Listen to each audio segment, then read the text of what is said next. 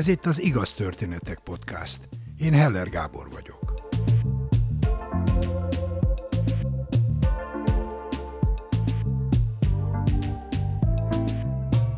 Egy általános iskolai rajztanár imád viccelődni, kifigurázni a diákjait. Egyszer aztán a tanév végén az egyik diákja úgy gondolja, most rajta a sor, hogy ő viccelje meg a tanárt. A tréfa azonban nem úgy sül el, ahogy azt a 11 éves fiú remélte. Kós István története. Nyíregyházán a 12-es számú általános iskolába jártam.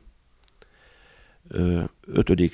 A osztályban az osztályfőnökünk egy bizonyos Lakatos István nevű tanár úr volt, egy magas, erős testalkatú, szemüveges férfi, nagyon szeretett viccelődni, és nagyon szeretett minket ambícionálni jó dolgokra. Volt egy ilyen ambíciója, hogy felkeltse bennünk az igényt a tudásra, hogy legyünk sokoldalúan képzettek, legyünk tájékozottak, és ehhez pedig tanulni kell.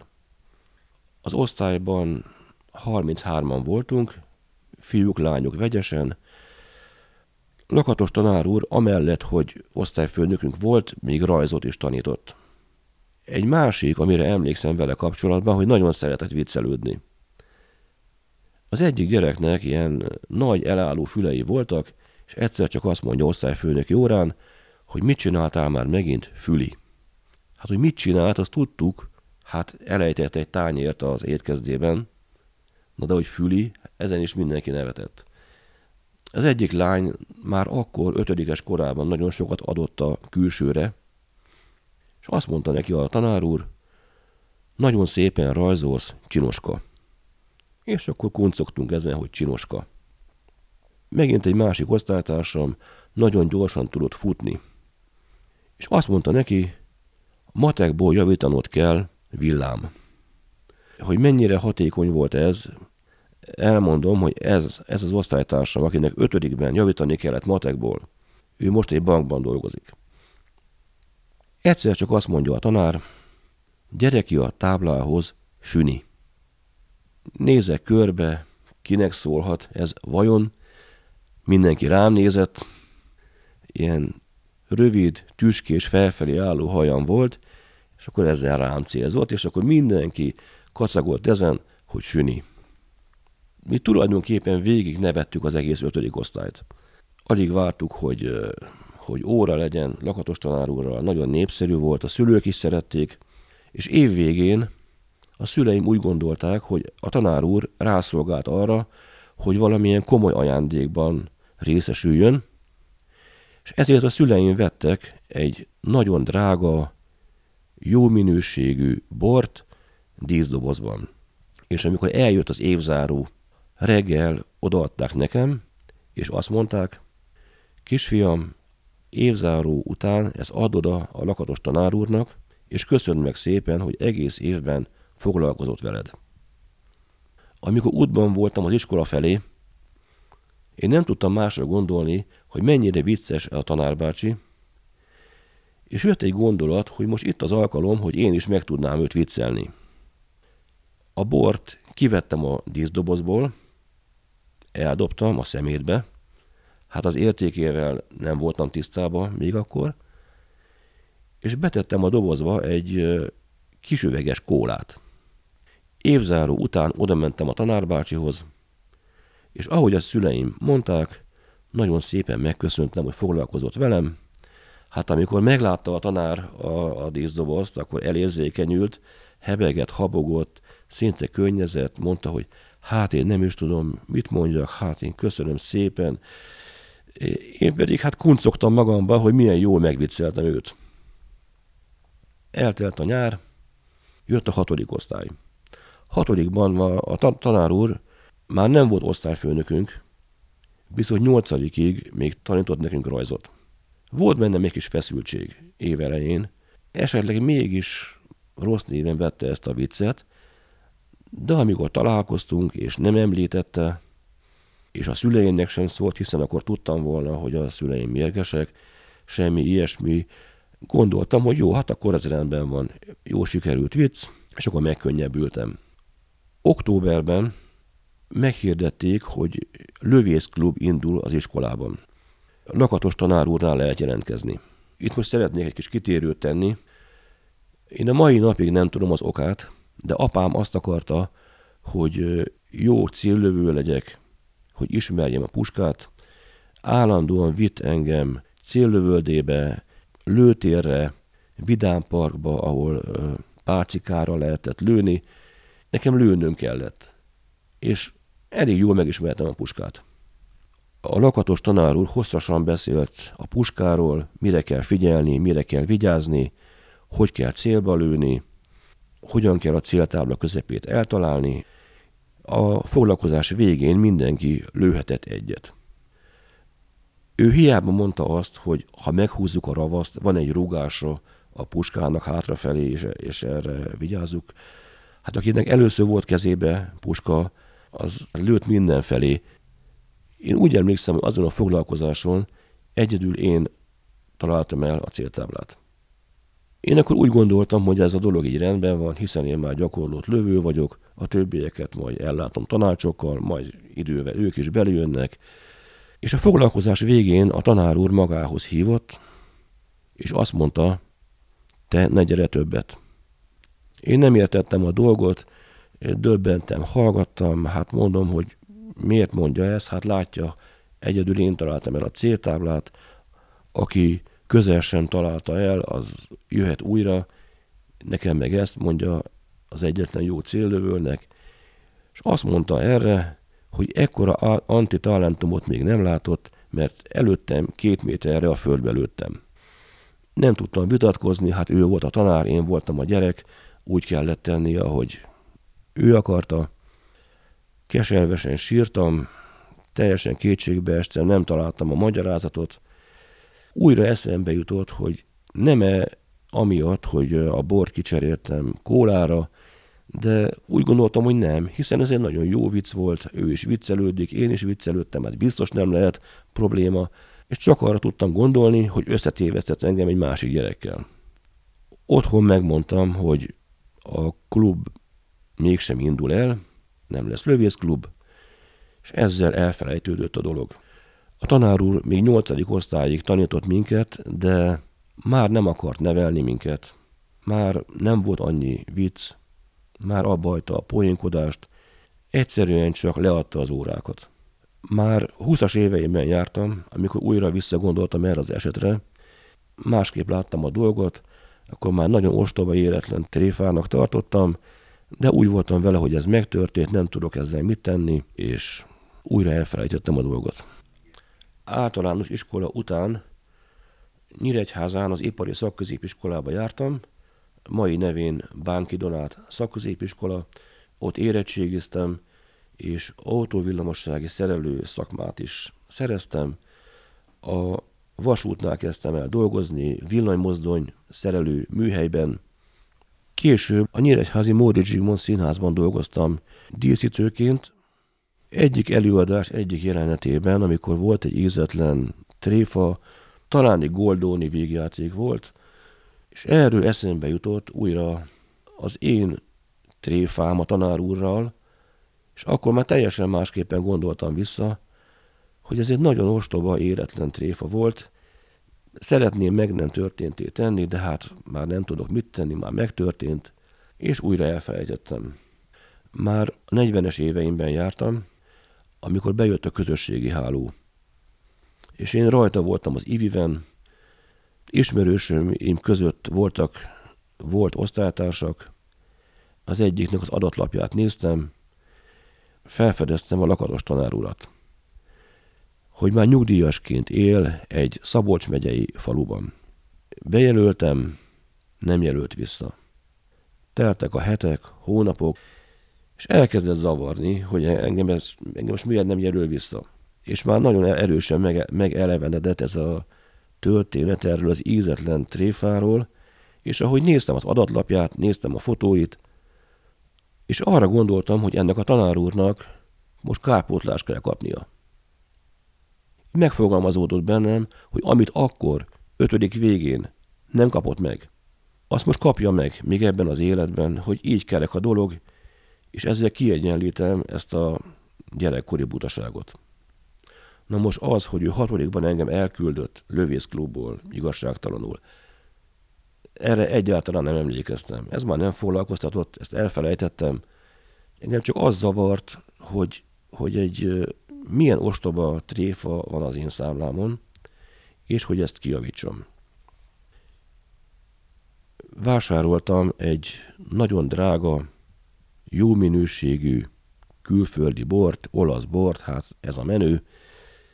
Az Ivivel láttam, hogy egy, egy nyírlövő nevű Szabolcs megyei faluban lakik. Magamhoz vettem a bort, felszálltam a buszra, leszálltam nyírlövőn, kérdezgettem az embereket, persze ismerték őt, útba igazítottak, és egyik ház előtt a padon ült egy néni, és ő azt mondta, hogy itt lakik lakatos tanár úr a szomszéd házban. Becsengettem, kijött a tanár úr, most az a tanár úr, akire úgy emlékeztem, hogy magas, erős testalkatú, szemüveges férfi, ő most egy nagyon idős, megtört, zavaros tekintetű férfi jött ki, de egyértelmű, hogy ő volt az. Kérdeztem, hogy megismer-e, és azt mondta, hogy nem. Hát ezen nagyon csodálkoztam, próbáltam emlékeztetni, hogy ki vagyok, hogy ötödik osztályban osztályfőnökünk volt, mindig viccelődött, én vagyok a Süni, hello, nem ismer. A lövészklubba is jártam, elküldött, de már nem haragszom. Én csináltam azt a tréfát, hogy a bort kicseréltem kólára, ezt nagyon megbántam, szeretném ezt jóvá tenni. Értetlenül hallgatott, és azt mondta, hogy ő nem, nem emlékszik semmire, és hagyjam békén. Soha nem volt a 12-es iskolába, nem is volt osztályfőnök, nem is emlékszik rám, sőt, ő nem is volt tanár soha. Hát én úgy gondoltam, hogy ez, ez így nincs rendben, és próbáltam emlékeztetni, hogy de igen, egyértelműen igen. Ekkor kiabált, azt hitte, hogy meg akarom támadni, azt hitte, hogy be akarok jutni a lakásba, hogy a bor ez egy csali, és hogy őt nem verem át, és akkor meg kiabált. A szomszéd néni pedig a hangoskodásra felfigyelt, és oda kiáltott nekem, hagyja már békén szegény Pista bácsit, hát nem emlékszik az már semmire.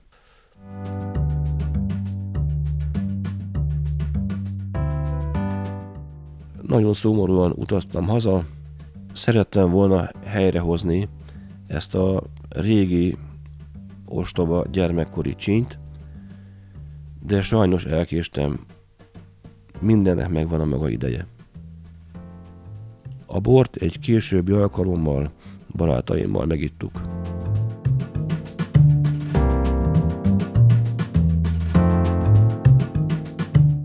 Kós István az általános iskola után elvégezte Nyíregyházán a Bánki Donát ipari szakközépiskolát, ahol autovillamossági szerelő képesítést szerzett.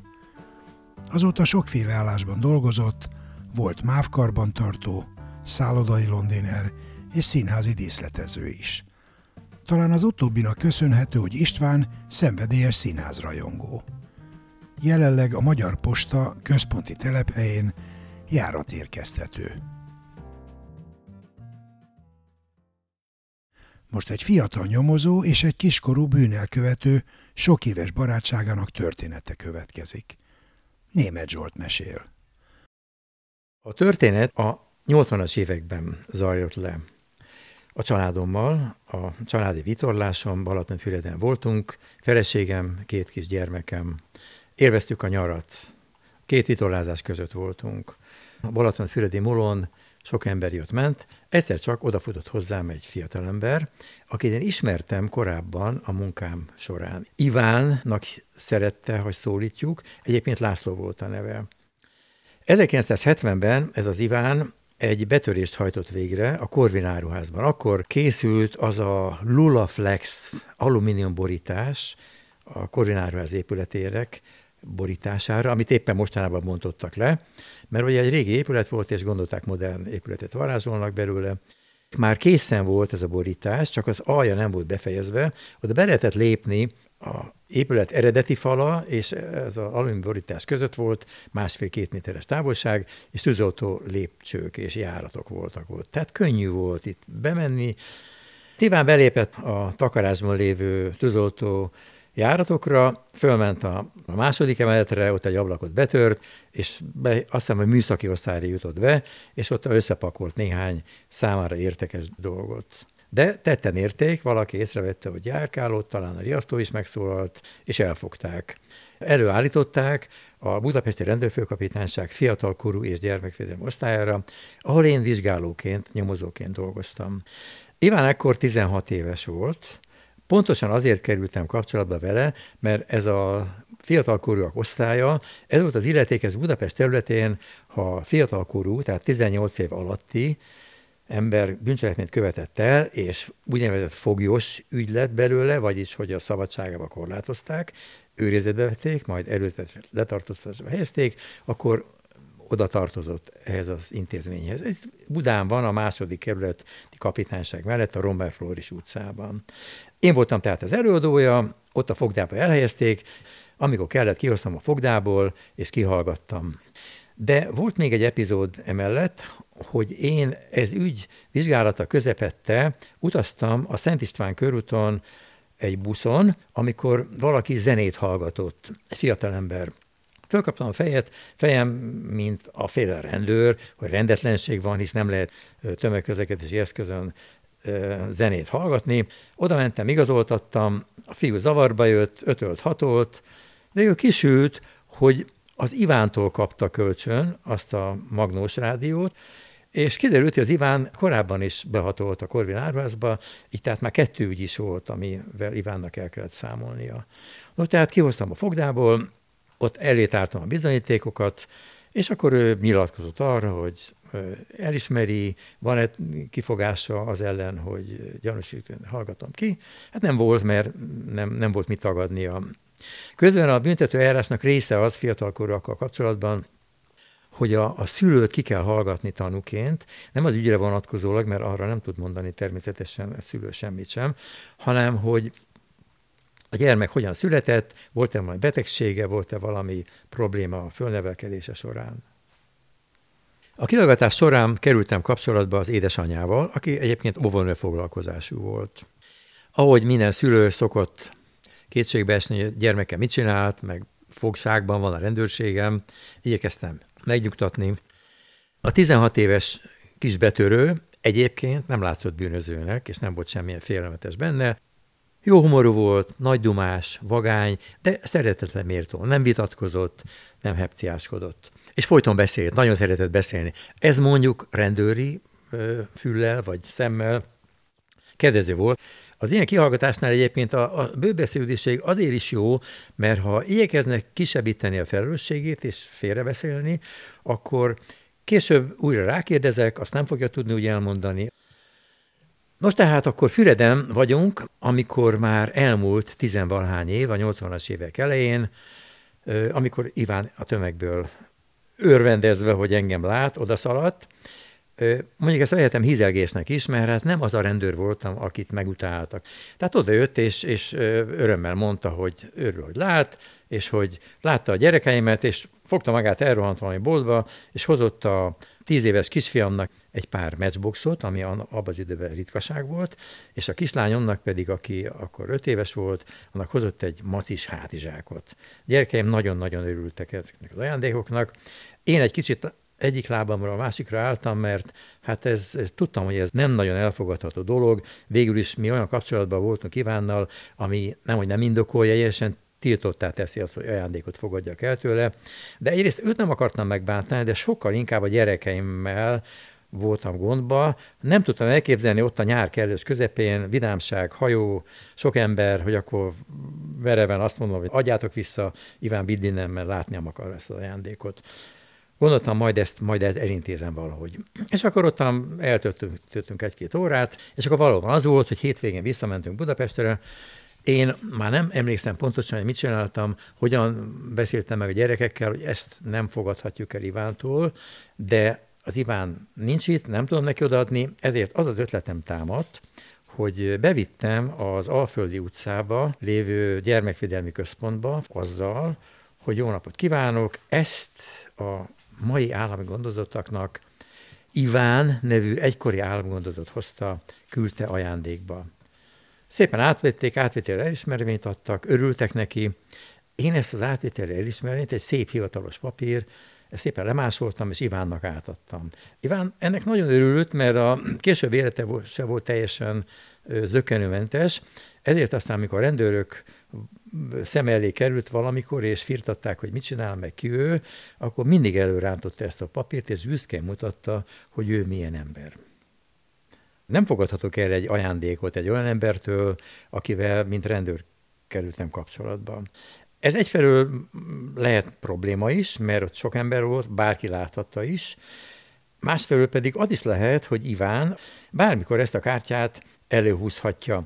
Én a rendőri életem során gyakran tapasztaltam, hogy meg akartak vendégelni, valami ajándékot akartak adni, merőben a barátságukkal akartak kitüntetni, de tudom azt, hogy ezek az emberek esetleg szorult helyzetbe kerülnek, elfogják őket, valami problémájuk van, és szeretnék, ha én elintézném, és akkor esetleg hivatkoznak erre az ajándékra. És arra gondoltam, hogy ezt, a, ezt az ajándékot, ezt a gyermekvédelmi intézetnek átadni, ez egy, ettől megszabadulok ettől a tehertől. Ugye az 1970 óta, amikor elkövette a bűncselekményt, és én ügy, ügyével foglalkoztam, azóta eltelt tizenvalahány év, és azóta is gyakran megkeresett, vagy találkoztam vele belvárosban valahol mert ő sok mindent csinált. Egyik fő foglalatossága az volt, hogy úgynevezett gyufázást, az itt a piros, hol a piros játszotta. Gyakran láttam az utca kellős közepén, amikor zseniális szókészlettel, trükkökkel rávette a szerencsétlen embert, aki úgy hitte, hogy ő tudja, hol van az elrejtett golyó, pedig nem ott volt, mert Ivánnak meg volt a trükkje, hogy nem ott legyen, és ezáltal pénzt szerzett. Most ez persze ez egy jogsértés volt, de, de csak szabálysértés. Úgyhogy nem éreztem azt, hogy nekem rendőrként itt föl kéne lépnem. Ráadásul itt a piros, hol a pirosnál volt egy olyan, olyan tapasztalásom, hogy akik ezt csinálták, nagyon okos, ügyes, talpresett emberek, ha megfosztjuk ettől, ettől a kis játéktól, amivel bizonyos pénzt keresnek, és még egyszer mondom, Igaz, hogy csalnak, de nem erőszakosan, és bárki tudhatta, milliószor elmondta már a tömegkommunikációban sokféle rendőr, hogy itt csalnak. És ha valaki mégis úgy gondolja, hogy ő túljár az eszükön, hát akkor mit tegyünk? E, tehát ezért sem gondoltam, hogy meg kéne ezt akadályozni, plusz még, ha megakadályozzuk, akkor ezek az emberek, ez nem bűncselekmény, ez csak szabálysértés, nem lesznek elzárva, és ez az itapiros, ez jó színvonalat biztosít nekik. Most tehát a dolog vége az, hogyha ezt nem tehetik, akkor majd csinálnak erőszakos bűncselekményt, betörést vagy rablás, gondoltam én, tehát jobb, ha hagyjuk ezt. A másik szál ebben a történetben az, hogy voltak éppen minek köszönhetem azt, hogy az Iván barátsággal köszönt, egyáltalán szóba állt velem, pláne, hogy gyerekemnek ajándékot vett. Amikor az ajándékot átadta egyébként, úgy tűnt nekem, hogy nem azért adta, mert rendőrt le akarja kenyerezni, hanem tényleg barátságból adta. Ez nekem nem volt teljesen ismeretlen, mert én a rendőri pályafutásom során, nem mondom mindjárt az elején, de fokozatosan rádöbbentem arra, hogy a bűnelkövető ember is épp olyan ember, mint bárki más, épp olyan problémái vannak, mint bárki másnak, csak az élete úgy alakult, hogy mondjuk pekje is volt, mert rendőrkérdre került.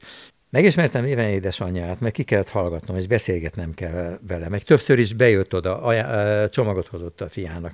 Tehát ennek során alaposan megismertem Iván életét, hogyan nevelkedett. A büntetőjárásban be kell szerezni a fiatalkorúnak a, a környezet tanulmányát, tehát az, hogy milyen lakásban él, milyen családi körülmények között, milyen viszonyban a szomszédokkal, tehát mind tudni kell ezeket az információkat, hogy a bíró, amikor majd dönt, hogy a gyerek az mondjuk szabadságvesztés kapjon, vagy javítóintézetet, vagy egyáltalán próbára bocsássák, ezeket tudni kell a bírónak. Tehát ennek során alaposan megismertem Iván kisgyerekkorát, iskolai bugdácsolását, a szülei a vállását, a mamának a, a küzdködését, hogy gyereket fölnevelje, és a mamának a fájdalmát, hogy az Iván az bizony nem szabálykövető, és képes arra, hogy ilyen csinálja, mint ez a betörés, ami azért mégse akármilyen dolog volt.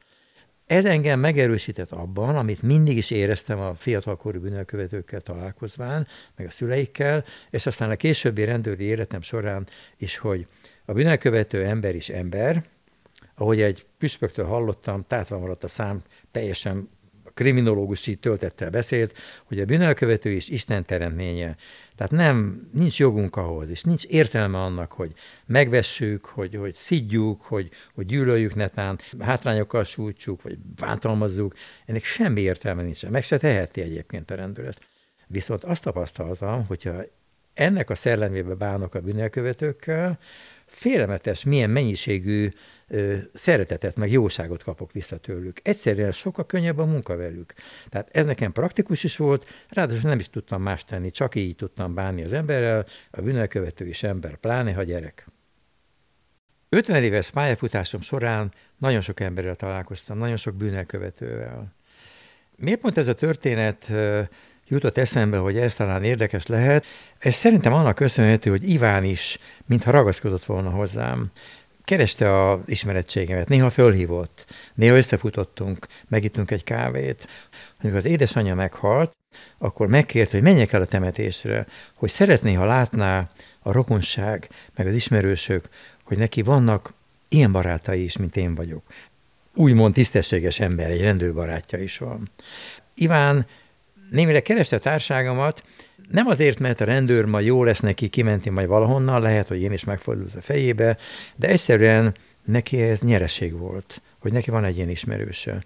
És szoknak beszélgetni a világ dolgairól, az életéről. Iván egyébként ma már nagypapa, unokája van, büszkén mutogatja az unokáját.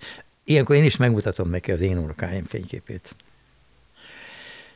Iván a korvináriuházi betörésért kettő és fél év szabadságvesztés kapott a fiatalkorak börtönében. Egy kicsit soknak tűnik a kettő és fél év, azonban neki volt már egy ügye korábbról, nem emlékszem pontosan, de valami lopás volt az is, felfüggesztett, és ezt összbüntetésbe foglalták a mostani esettel.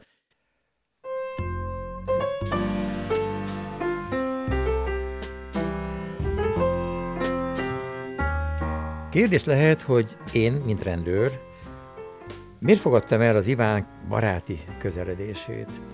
Lehet, hogy nekem is szükségem volt erre. A rendőr az élet árnyoldalát látja, rengeteg bajt, rengeteg tragédiát lát, nem mindig érzi úgy, hogy a világ rendben van. Azonban ilyen visszajelzések révén azt láthatom, bármi történhet, ki lehet lábalni abból, és lehet folytatni tovább az életet.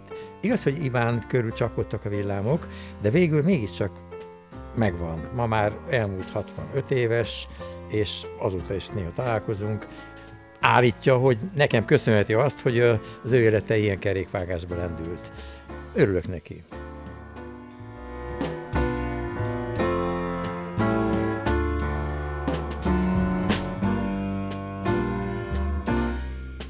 Dr. Német Zsolt kriminológus, nyugalmazott rendőrezredes.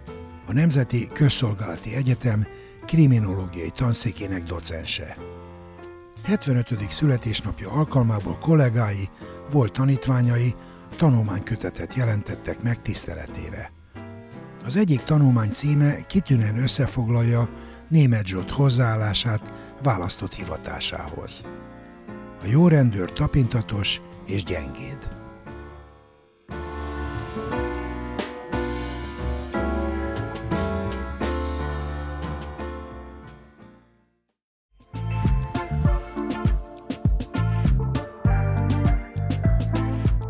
Mindenkinek vannak sorsfordító, képtelen, megható vagy mulatságos történetei. Nem vagy se túl fiatal, se túl öreg ahhoz, hogy te is mesélj egy történetet nekünk. Írd le egy oldalon, vagy vedd fel a mobilodon néhány percben, és küld el az igaz, kukac, igaztörténetek.hu e-mail címre. Várjuk! Kövess bennünket a Facebookon. És ha tetszik, oszd meg barátaiddal. Biztos ők is szeretni fogják. Ha nem szeretnél elszalasztani egy epizódot sem, iratkozz fel az Igaz Történetek podcastra kedvenc lejátszódban.